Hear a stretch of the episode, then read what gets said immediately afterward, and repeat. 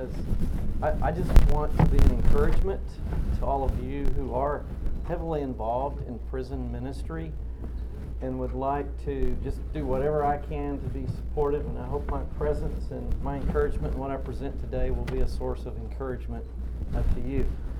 I don't have a lot of experience in prison ministry. What I do have is interesting. Uh, when I came to school here in 1971, in our counseling program, we had to do so many hours of voluntary counseling, and I ended up doing that at the penal farm out here. And it was really a good experience. I, I enjoyed my trips out, the interaction with those who were there. They were on minimum security, work release, so it wasn't, and they knew they'd be there a sh- for a short time, so it really wasn't a full blown kind of prison context. Then when I went to back to Israel in 1976. My family, I went there when I was 13 with my parents as missionaries, and uh, grew up on the West Bank and went to high school there. Came back, went to Lubbock Christian, Harding, Harding School of Theology, and then we went back. And the second year I was there, we were able to get a permit. The chaplain for the English hospital in Nazareth, who was um, a Mennonite, and myself were given permits to visit any Arab registered as a Christian in any Israeli prison, including maximum security. And so we had the routine of the, the maximum security prison is actually in Ramleh or Lod, which is right near where the inter, the airport is, Tel Aviv Airport, even though it's a long ways from Tel Aviv, but it's called the Tel Aviv Airport. It's kind of like the Denver Airport, not in Denver, but. uh, so we had this routine that we would go to the maximum security prison uh, once a month. And so they had somebody coming every other week. I'd go once a month, he'd go once a month. And they would let us go to both sides, the women's side and the man's side. Now, what that meant was, and these were uh, Arab Palestinians in, in those days as today, if something happened, if there was a, a bomb attack on a bus or anything, the Israelis have this tendency to just swoop down and arrest the first hundred Arabs they find. They were young men less than 40 years old. And uh, there's no trial, there's sort of a military trial. So you at least get five years. So you, if you got five years, you probably didn't do anything. You know, but you're in. I mean, so that. And some of those are going to be from a Christian background, that is Greek Orthodox, Greek Catholic, you know, something like that. And about uh, 10% of the Palestinians in the West Bank were Christian, had Christian background at that time. Today it's declined significantly. It's, it's really sad, uh, the exodus of Christian Arabs from the Middle East. Uh, four or five years ago, National Geographic did a special issue of the exit of Christians from uh, the Holy Land, and, and, it was a very, very well done um, piece. So during those visits, I would um, learn a lot. They would bring them together. This is the only time these guys were brought together. And they, the first time I went in, you know, you go through these. First, it took me a, it took us a year for us to get clearance, and then we were put under the chief rabbi for all the prisons, basically the chaplain for all the prisons. Uh, really a nice. I mean, he was a gracious uh, Orthodox Jew. Had 12 kids. Uh, one of the days I went by to pick up my permit to be that was renewed, and he said, "You want to come to lunch with me?" I said, "Sure." It was Shabbat, and uh, I, I, was reminded of how Gentile I was, having Shabbat meal with him and his 12 kids all looking at me like the, the strange Gentile. That, in fact, I couldn't use the same dishes they had. They, they had, this I'll, I'll, date myself here, but do you remember Melmac? You know, the, with the four plates, four cups. That, Well, I had my Melmac set that I ate out of. And, uh, but it, they were very, very gracious and we learned a lot in that process. But anyway, you go through all these locked gates. I mean, and, and walls. You go through these walls and barriers. They finally take you into this inner place where they've already collected on the maximum security side with the men. There was probably around 30 each time, 30 to 40. Because they were political detainees or potentially terrorists, uh, they did not get any work release so they were pretty much isolated most of the time except when they came together. And then when they came together, they, spend all their time philosophizing. So, I mean, I met with 30 philosophers once a month. Now, the Mennonite didn't have a graduate background, so he just took his guitar in there and sang to them. So we, we had an interesting tag team, uh, team experience here. On the women's side, there was about 15-ish of them. One of them was the very first woman to ever hijack a plane in Israel and was given a life sentence. And she came, I mean, they didn't have to come, but she came, but she sat in the back corner and if, if looks could kill, I'd have long since been dead. It took me one year to establish credibility with her for her to even talk to me. She came in there and sat there, and I was the enemy. I mean, there was no doubt. So finally, she realized I had no more rights in that prison than she did. Um, I would take some Bibles uh, in with me uh, that we would read. I mean, basically, I had Bible study with them, and I'd take them back out uh, she uh, finally warmed up because in that very first year, three times after I was in prison, I would go to Jerusalem into the old city and give her mom and dad a hug. Because she never could, when they would go visit, she only was allowed one visit a month. Or um, her parents go see her once a month behind, you know, a glass that's that thick and you know talking through the telephone. But to know that i've been in there with her and give them a hug, finally she let me hug her. It's hard when there are walls that thick to penetrate the human heart. Also, while I was there, an American got put in prison. um, and I don't know of any better way to say this than she was a naive 17 year old, dumb blonde from San Antonio who dated an Arab from Lebanon who was a terrorist. And he used her to go into Israel to photograph uh, military bases and then feed information to them. Well, they caught it when the Israelis went into southern Lebanon during the war with Lebanon, went into the camps, finally traced it to her. So the next time she came in, man, they had the goods on her, and she went. So I was told she was there. I mean, I'd heard in the news, obviously, she'd been arrested and all this, but they said you can go visit her, so they worked out for me to go visit her. And uh, as in most of the cases and it's, I think you hear the stories here over and over. Nearly everyone comes from dysfunctional families. If, if there's anything we can do to, as a preemptive, is we've got to do more to help families become healthy in our nation and anywhere else. But she had never seen her dad and had no idea how serious the charges were against her. Absolutely clueless. But her dad was going to come visit her, and she was more nervous about meeting her dad the first time than the sentence that she was going to get from the uh, Israelis. You know, I'm sitting there going, but had some business with her, and finally she wanted to uh, read the Chronicles of Narnia and take a Bible correspondence course. Well, I obviously had no rights. I, I had no means, no no permit to take anything into her, but the American ambassador could. So I went down, made an appointment, met with the American ambassador, and he said, "Sure, I'll be glad to take it." He could. They, they would check it for anything hidden or something, but he could at least take the correspondence. And uh, had a nice little visit. Turned around. I was walking out of his office. He said, "Oh, Mr. Huffard, by the way," he said, "if if you ever see an American in Israeli prison, would you mind letting us know? Because the government, the Israeli government, doesn't always let us know for months."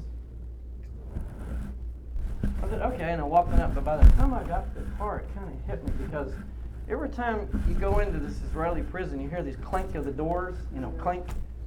And I think, well, sure glad I'm an American. that just went out the door. They could keep me in here and he wouldn't even know about it for. Of course, my wife would make sure he'd know about it immediately, I guess. But uh, I thought, that wasn't good news. But uh, I know that can happen. It turned out she was only there uh, three years because that's what we got in the Camp David Accords.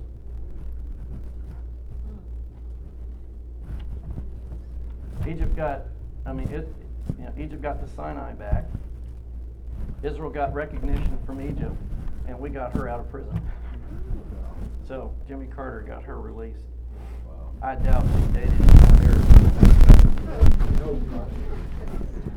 She had an education. It was amazing, but interesting visits with her. So that's that's pretty much the extent of my prison ministry. If I were to define what I was doing there, knowing the challenges was pretty great. Um, it, it was a Micah 6 8 ministry for me to do justice, to love mercy, and walk humbly with God. That's, you know, every day I went in, that's just pretty much the perspective I took. And as word got out, uh, there were times where people would tell me their son just got arrested and he's in this prison or that one, and I would try to do what I could to visit my sons in other prisons.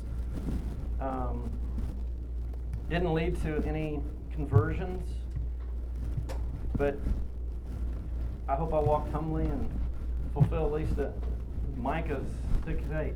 You know, sometimes that's all we can do. But who knows what kind of seeds are planted, and many of them you will certainly never ever see.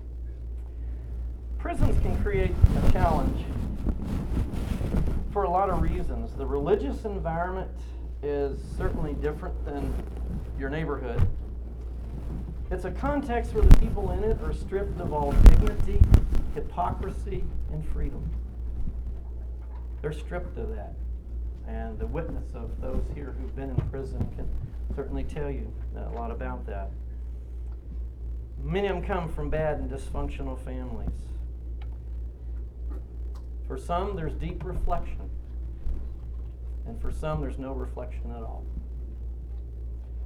There will be walls within walls where they live. And all we experience is the many doors that we go through that clink behind us. But if you've ever noticed how thick those walls are, you'd have to have an inside job to escape like those two did last week. But you know, it also challenges those of us who go into prisons to serve. There's also opportunities for deep reflection, but then there's some who do none at all. I'm talking about those who serve in the prison. And those of you who've done it for some some time will say that it has blessed you in your walk with God. It's deepened your faith. Um, I've had opportunity since I was 13 to interact with the Muslim world, and the more I study Islam, the more Muslims I know, and the more interactions I have with Islam, the more I appreciate what we have in Christ. And I'm assuming that the more that you serve people in prison, and the more messed up lives that you see, the more you appreciate your life in Christ. And hopefully that will, will drive you. If you don't yet, I hope that happens. That prison ministry is a great opportunity for your own spiritual journey and reflection. And if it doesn't happen, it has to happen so that you can be of great service to those that you're serving. But we have our own walls to address. Mm-hmm. And I think sometimes those of us who go in also need to be stripped of our dignity, hypocrisy, and freedom. And remind them that we too are sinners, walking along beside them and saved by God's grace and the power of God. I have discovered the truth of what Blackaby and King said in their book many years ago on experiencing God. You must make major adjustments in your life to join God in what He's doing. You can't stay where you are and go with God at the same time. Yeah. So you'll find those that maybe want to get involved in prison ministry and find out they're going to have to make major adjustments. They'd rather stay where they are. And uh, I don't think that's possible. So I'm, I'm going to share four or five perspectives as it relates to the challenge, the oneness in Christ that I know pulls us together and gives us our sense of mission and purpose. And we may have a little time at the end for uh, for questions. Fortunately, this room doesn't have a clock in it like the other one, so they gave me the better room. Although Ron waits back there. Number one, we live in a pagan, pluralistic world that forces us to decide whether we really have faith in Christ. We live in a pagan, pluralistic world, and you really see that in prison. I mean, there's all kinds of things, all kinds of thoughts, all kinds of of, of human philosophy that floats around prison. Some of it very imaginative, some of it very heretical, and some of it very threatening to Christian faith. The discussion of pluralism and diversity can become extremely complex, and, and let me try to explain why. There is social and political pluralism. And we can appreciate this pluralism because it's foundational to the freedoms that we have in this country and enjoy in the American society. It's the reason that we do not have an authorized state religion. And it's the reason that you can go into prisons and have Bible study and actually baptize people in prison. It's because of this understanding of social, political pluralism. All right? So um, th- that's something to be honored and protected. As a social principle, it means that we show respect for distinctions while we focus on the basis for common ground. In other words, pluralism is grounded in a respect for the dignity of every human being. The common good flows from the understanding that all human beings are created in the image of God and have the attributes of God, therefore worthy of respect. Uh, this is from Brian Cox, who's written a book on reconciliation that has a, a process where he was involved in faith based reconciliation in the Middle East. And in 2012, um, I was part of 10 Americans from a conservative Christian background that met with 10 leaders of the Muslim Brotherhood in Amman, Jordan, led by Brian Cox, and looking at how there can be reconciliation between these two very different worlds. And this was the first time any of the leaders of the Muslim Brotherhood had ever met with any Americans, and they did it because it was faith based. The toughest foundation for reconciliation that we addressed was pluralism. Because both in the Jewish Orthodox society and in the Sharia of Islam, there's not room for this. And one of the, and if you go back to our own roots in Europe, there wasn't room for it. Where you had a state religion and all else were persecuted. There were people that even died because they translated the Bible into English. And that was because there was no appreciation for this sort of social pluralism that allows us to respect people even if we're not always sharing the same background and beliefs and so on we can still live together. And um, some of that is the 400 year tradition, at least in the Middle East, of what was called the millet system. Uh, the Greek Orthodox Church has existed for a long, long time in the Middle East. And part of it is that under Islamic law, especially the 400 years they were under Ottoman Turkish rule, they allowed the Greek Orthodox to be a, a nation within a nation. That's kind of the millet system. The Jews had the same kind of thing. So you'll have fairly large synagogues in, in Cairo and Damascus and Istanbul. Now, in the 20th century, that all got wiped out and they ended up in, these are the Sephardic Jews that ended up in Israel. But there was this sense that you can exist. We, we, we will allow you to exist, but you cannot change anybody's religion. It's against the law to change anybody's religion. So today, if you were to convert a Jew in Israel, it's a three year prison sentence for changing someone's religion, and there's a little caveat to it for enticing someone to become a Christian. It's the same word used in the Old Testament for some woman enticing some man. They've never pulled the trigger on that law but the Orthodox could if they wanted to, and today things have changed. I was in Israel two weeks ago. I cannot today get the visa that I had in the 70s in Israel that was basically a missionary visa. Baptists can't. I mean, if anybody's anything in Israel, it's been the Baptist. Because the Orthodox Jew has been given full reign over the religious affairs of Israel, and it's anything but pluralist. The irony is, Israel's the most atheistic country in the world per capita. So they've got their own paradoxes to deal with. But the same thing happens in Jordan. To convert a Muslim can get yourself in a lot of trouble because the state religion is Islam. And we certainly know the deeper you get into like Saudi Arabia, it gets even more rigid. You don't even dare leave a Bible sitting around. So we've got to appreciate what pluralism has done in our own society to allow you to even have the ministry that you have in prison. Okay, I, that I think is uh, something that's that's a starting point. Now, religious pluralism is even more complicated. At the social level, we should have freedom to choose. That's how God has always worked. I don't know anywhere where God forced anybody into his kingdom. That's never been God's plan. You choose, and that's why in our fellowship, we're committed to a believer's baptism. We don't force it, we don't try to sneak somebody as a baby into the kingdom and hope it sticks. We want them to decide. We want them to study. We want them to process. We want them to struggle and wrestle with God. So that when they land, they know where they are. Then, as Paul said, nothing can tear me away. Nothing can tear me away from that faith in Christ. But at the personal and spiritual level, all roads do not lead to the same place because they are founded on human wisdom and experiences, in which, and if that were the case, then one group would be just as good as another. At this point, pluralism has its boundary. As a disciple of Christ, we cannot accept this because it denies the incarnation and divine revelation. It's not just another human product.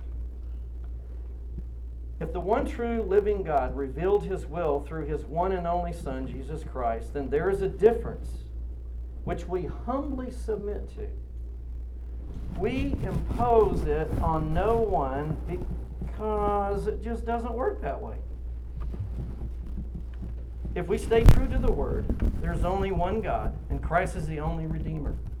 As Paul writes, all you're familiar with, for no one can lay any foundation other than the one that has been laid. That foundation is Christ Jesus. 1 Corinthians 3:11. Because of this, we diligently pursue unity as a sign that Jesus was sent from God in John 17. It was his prayer. And, and of all the things Jesus could have prayed about, he prayed that his people would be unified because he knew that was going to be very important to convince the world who he was because the world's philosophies haven't been very unifying, if you've noticed. It's kind of like politics. Nope, it's very much like politics with all these different parties. And on it, and there'll be no end to these parties. And when humans take over religion, there's no end to their factions and to their different sects. A sectarian spirit is a division and a diversion, as it were, from the gospel. We're not called to declare what is wrong with all the other religious groups. Paul didn't even do that with the Greco Roman gods. I'm amazed. That would have been a piece of cake to shoot down Zeus and Jupiter. And, you know, he could have mowed them down, and those, he did what I think we did. If we're true to what Christ has called us to be, it'll be obvious to the world. This is the truth. Truly, this man is the Son of God. Truly, these are the people of God. Know, we don't need to spend our time mowing others down. There's enough of that going on in our world, especially our political arena.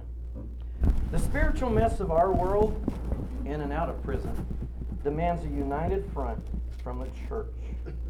Mark Powell, one of our professors, just recently published a book on Centered in God. And I'm going to quote him here in terms of kind of what, what I think we lost that was in the first several centuries of Christianity. He said, For the first millennium of the church's existence, the doctrinal basis for unity was based was basic vision, was the basic vision of God and what God has done in creation and redemption that was expressed in the public decisions of the worldwide church. God the Father, maker of heaven and earth, sent his Son into the world. The Son, who is divine in the same sense as the Father, became a real human being, just like us, a reason we can identify with anyone, anywhere, prison or not. And lived among us as the man Jesus of Nazareth. I was in Nazareth a few weeks ago, lived there five years. And, um, when you continue to see the little the caves they lived in, probably didn't have more than 200 people in it. They actually lived on the back side because the other side was the one that faced the Via Maris, where Sepphoris was, and the big Roman city. I mean, it was about as insignificant a place as you could possibly be from. Yet that's where he spent the majority of his earthly existence in a little village where caves were basically walled up. Didn't even have walls to the village. This same Jesus died for our sins, was raised from the dead, ascended to the right hand of the Father, and is coming back to judge all people. The Father also poured out his divine and personal Holy Spirit on the church to bring us back to the Father and transform us into the likeness of Jesus Christ. This is the unifying, healing, reconciling gospel for which we serve. That's what we communicate in and out of prison to whoever we share the gospel with. Here's what happened from the 19th century. Protestants appealed to the doctrine of biblical inerrancy. Catholics appealed to the papal infallibility as a response to the liberalism and, and skepticism that was emerging in the Enlightenment. Sectarian conflict emerged. It was, it was a travesty in Europe of wars upon wars. Like racism, this is a form of discrimination and even hatred arising from attaching importance to perceived differences between subdivisions within a group, such as between different denominations of a religion, nationalism, class, region, or factions of a political movement. The English sociologist Roy Wallis says it this way Sects, these different sects, and the sectarian attitude lay a claim to possess unique and privileged access to the truth or salvation, and their committed adherents typically regard all those outside the confines of the collectivity as in error. What is wrong with sectarianism is that it seeks to convert people to a brand of church rather than to Christ. There can be no unity in that approach. It will fail in and outside of prison. Churches are not gangs recruiting members, which can often, we can come across doing that, but a family seeking and welcoming God's lost children. I struggled for years with Titus 3 in a Muslim environment, where Paul told Titus in Crete, and we all know the Cretans had a problem with lying and a whole lot of other problems. And he said, I want you to teach the church here to learn to show true humility toward all people. You figure out how to do that? How do, how do we claim the uniqueness of Christ in a pluralistic world and show true humility toward Muslims, toward Jews, toward people in and out of prison, whoever it is? That to me is a fairly tough challenge. Because we teach and preach with conviction, which means I think it's just uh, a reason that we do everything we can to maintain a united front. Because it's our pride that divides. Any ministry or mission, like prison ministry, will feel the tension between this need for unity and mission between tribe and tribalism, between passivity and action. And I've been here enough this morning to already hear some, some critique of the church in all those areas. That we feel like you, you do a lot of work in prison, but the church lets you down by not accepting the people when they come out. Uh, I've been involved in inner city ministry, been involved in missions, um, involved in education. I guarantee in any of those areas, everybody's equally frustrated with the church. So you're not new. Which means you're probably in your own journey going to have to learn to love the church in spite of that. Because your critique of the church isn't going to warm them up. You're there as a bridge, not as a critic. even though there are days you want to just let them, you know, give them a tongue lashing.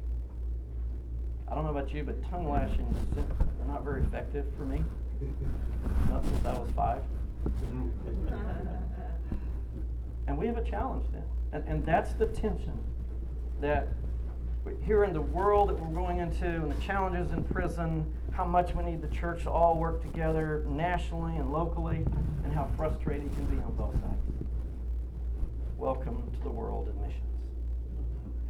Evangelism, evangelism is not a declaration that my God's better than your God, or an opportunity to pounce on defenseless victims that we may jokingly say we have a captive audience. You know what I'm talking about, right? I like the definition Martin Marty gave some years ago of the task before us he says to evangelize is to meet people in situations where the gospel of Jesus Christ is given the opportunity to change them as individuals and groups and to bring them toward wholeness. In other words, to save them and to situate them in the context of Christian community, is what I've heard in two classes this morning already. So that their lives will be enhanced and so that they can face together those questions of values, meanings, and service that also have eternal dimensions. Evangelizers are the agents of the task and all participants are evangelizers. Prime among these is the understanding that they employed a clarified Christian focus. That is, they knew they had a specific story to tell, a community of faith to represent, a definite process to encourage. And, and, and, those are three things I think that hopefully define the healthy prison ministry. You have a story to tell, and the value of those who have been in prison come to faith in Christ and now going back in to give something back and to serve, you're the ones who got the story to tell. But we're the ones that are the community of faith to represent. All of us, the church as a whole, we want to be welcoming. And there has to be understood there's a definite process for transformation. My goal in missions has never been just to get people wet. Hmm. I'd much rather transform and see through study and work and effort transform 10 lives that are faithful the rest of their lives yes. than to baptize 100 people I'll never see again. Mm-hmm. We're not into numbers, and I know you've probably faced enough challenges in prison ministry to know it's tough. They're not always receptive. You don't always know who to believe. And it takes them a while to get through the facade of themselves and many of them don't even know what they want because the walls around their heart still pretty tight. But we have a task to do. So that's my second observation. Uh, Let's Second observation. Because of the resurrection, we are not wasting our time in prison ministry. Because of the resurrection, we are not wasting our time in prison ministry. Go to 1 Corinthians chapter 15 this sort of powerful chapter on the resurrection. Verse 58, I find, you know, the good summary, depending on how long you have to preach. Sometimes you have to go to conclusions. Verse 58 Therefore, my beloved, be steadfast, immovable, always exceeding in the work of the Lord, because you know that in the Lord your labor is not in vain. That is a big therefore. That therefore refers to the previous 57 verses. And if you read those previous 57 verses, you'll see what it's there for. Amen. For I handed on to you, verse 3, as of first importance, what in, I in turn had received that Christ died for our sins in accordance with the Scriptures, that he was buried, and that he was raised on the third day in accordance with the Scripture, and that he appeared to Cephas and then to the twelve. He then appeared to more than 500 brothers and sisters at one time, most of whom are still alive, though some have died. Then he appeared to James, then to all the apostles. Last of all, as one untimely born, he appeared also to me. For I am the least of the apostles and fit to be called an apostle, but I, because I persecuted the church of God. But by the grace of God, I am what I am. That echoes in the hearts of a lot of those who have responded in prison, has it not? but by the grace of God I am what I am. And his grace toward me has not been in vain. On the contrary, I worked harder than any of them, though it was not I, but the grace of God that is with me. Whether then it was I or they, we proclaim, and so you have come to believe. That could be an anthem of any prison minister. It's because of the power of the resurrection. Our time, our efforts, our labors are not in vain. Jesus had an unassuming and meek posture that made startling claims. He picked 12 apostles to kind of trump the 12 tribes of Israel, yet he was above all. He wasn't among the 12, he was kind of beyond them. He forgave sins and bypassed the priest and the temple. That ought to frustrate a few people. It got crucified. Hmm.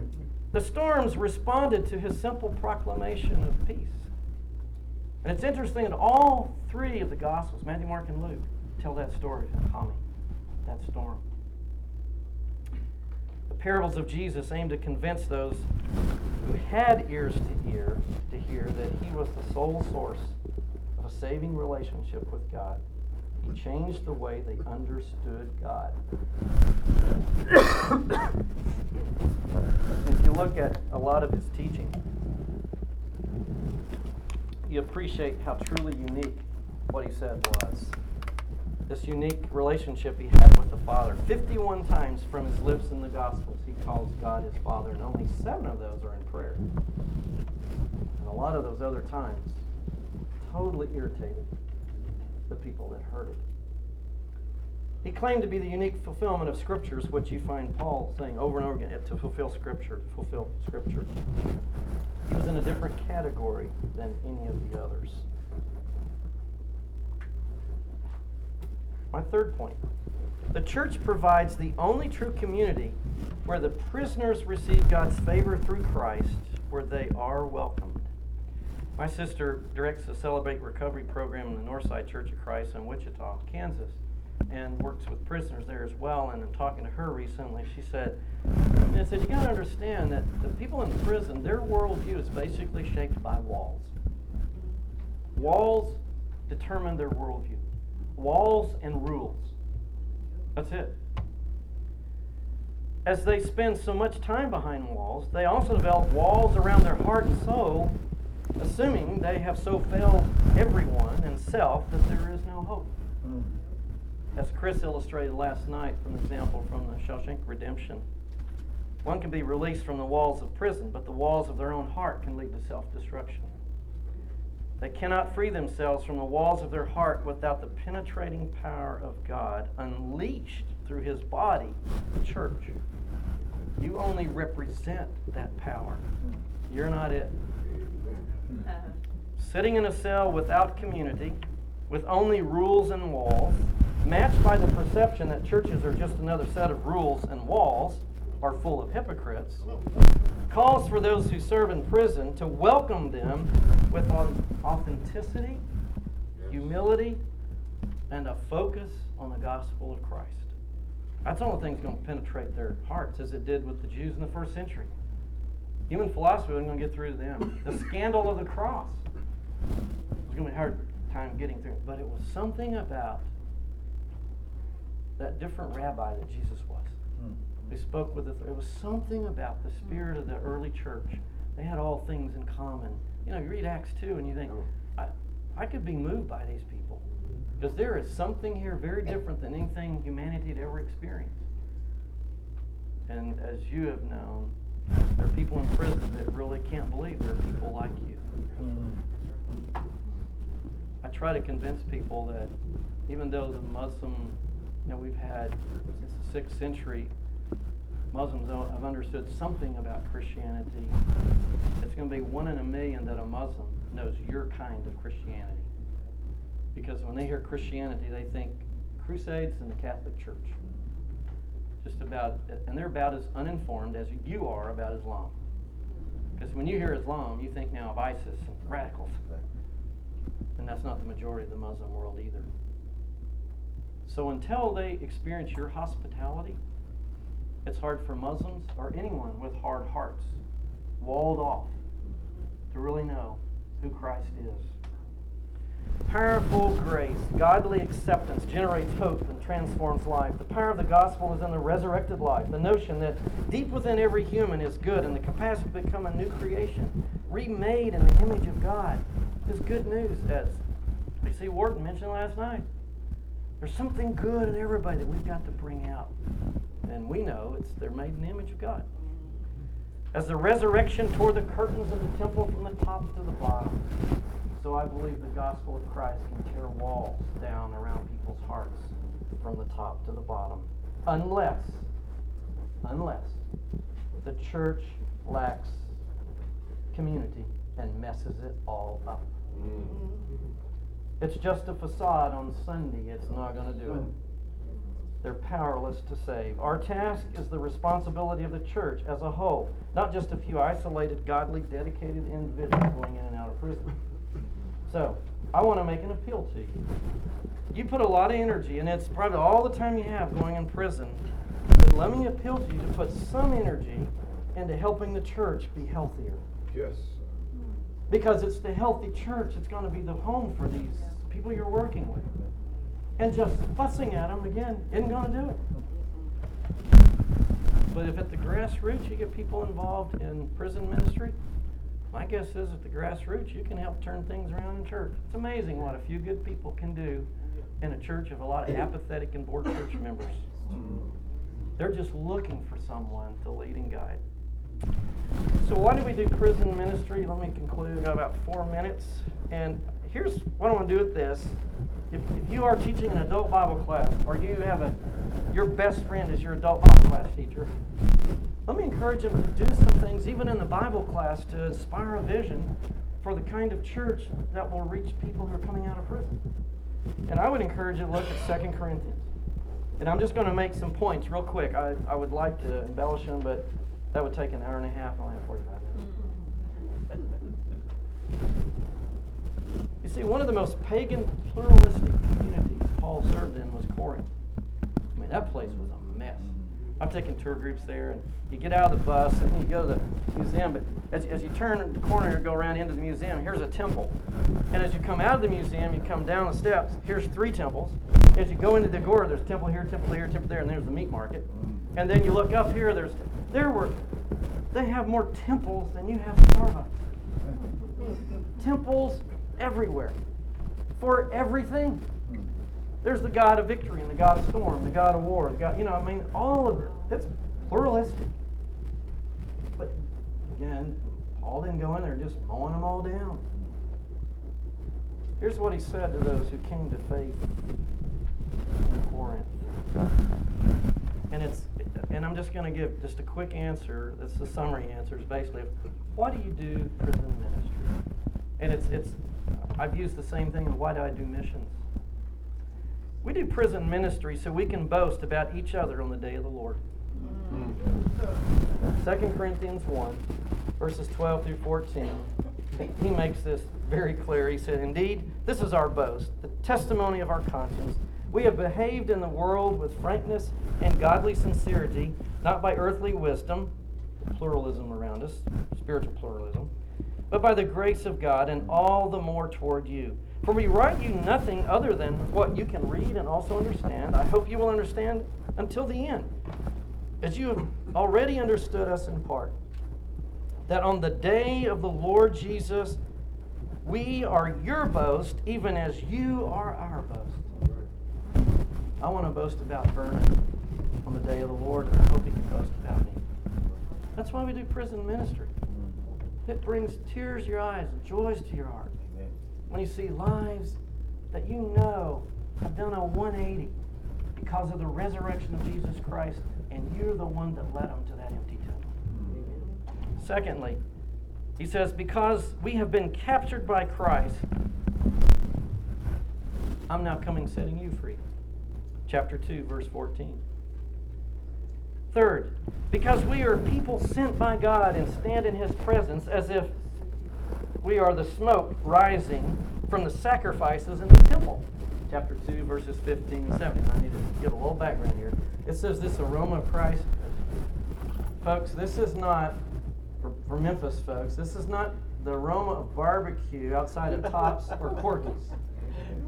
This is the smoke that comes from offering sacrifices in the temple.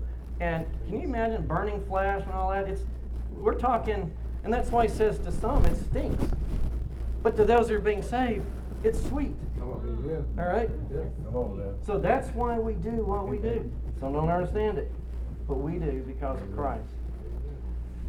Why do we do prison ministry? Because of God's mercy, we are engaged in this ministry. Chapter 4, verse 1. Therefore, why is it therefore? Read in the previous chapter. Since it is by God's mercy that we are engaged in this ministry, we do not lose heart. Had nothing to do with how many responses you had or how many times you had to wait outside and, and had a dry run to the prison. I bet everybody has gone to the prison and not let in. And it just ruins your day. I mean, you couldn't use your badge that day.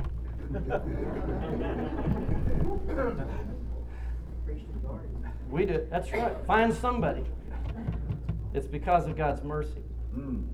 So unless we've been stripped of pride a lot of other things, it may be difficult. And that's why with the Palestinians and maximum security, until they realized I had no more rights in there than they did, I was there because I had some kind of protection with the government by any means. Number five, because of the glory of Christ, who is the image of God, he said, we we penetrate the walls of your hearts as we proclaim Jesus Christ as Lord and ourselves as your prisoner for Jesus' sake. Chapter 4, verses 4 through 6. We do prison ministry because we know that the one who raised the Lord Jesus will raise us also with Jesus and will bring us with you into his presence. This is beautiful. Verses 14 and 15. He has this image of not only is he going to, because of the resurrection, raise us from the dead, he's going to raise you from the dead as well. And together we go before God. We don't want to go alone. We want to take you with us.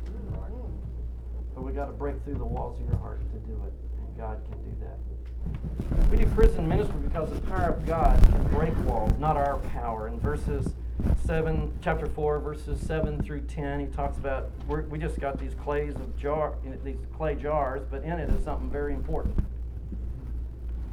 And in verse 11, always being given to the death for Jesus' sake, so that the life of Jesus may be made visible in our mortal flesh. and probably the biggest one, and this is the last point, is verse 14 of chapter 5 that uh, I don't know. I, I see Paul kind of leading up to this. Why does he do what he what he did in Corinth? Why do we do what we do in prison ministry? It's simply because one died for all. For if we are beside ourselves, you know anybody excited about prison ministry, kind of acting like they're beside themselves? I saw evidence of that this morning a little bit. It's for God. If we are in our right mind, it's for you. For we for the love of Christ urges us on, or NIV compels us. Because we are convinced that one has died for all, therefore all have died, and he died for all, so that those who live might live no longer for themselves, but for him who died and was raised for them. We do what we do because one died for all. I don't know that all of these are the motives that I've had in my prison ministry and missions and preaching and teaching. I'd like them to be. But I think if a church is constantly exposed to this, it produces some really good fruits of the Spirit. Our non committed, pluralistic world cries out for the family of God to be God, what God wants it to be. And may God bless you serve in that kingdom. Thank you.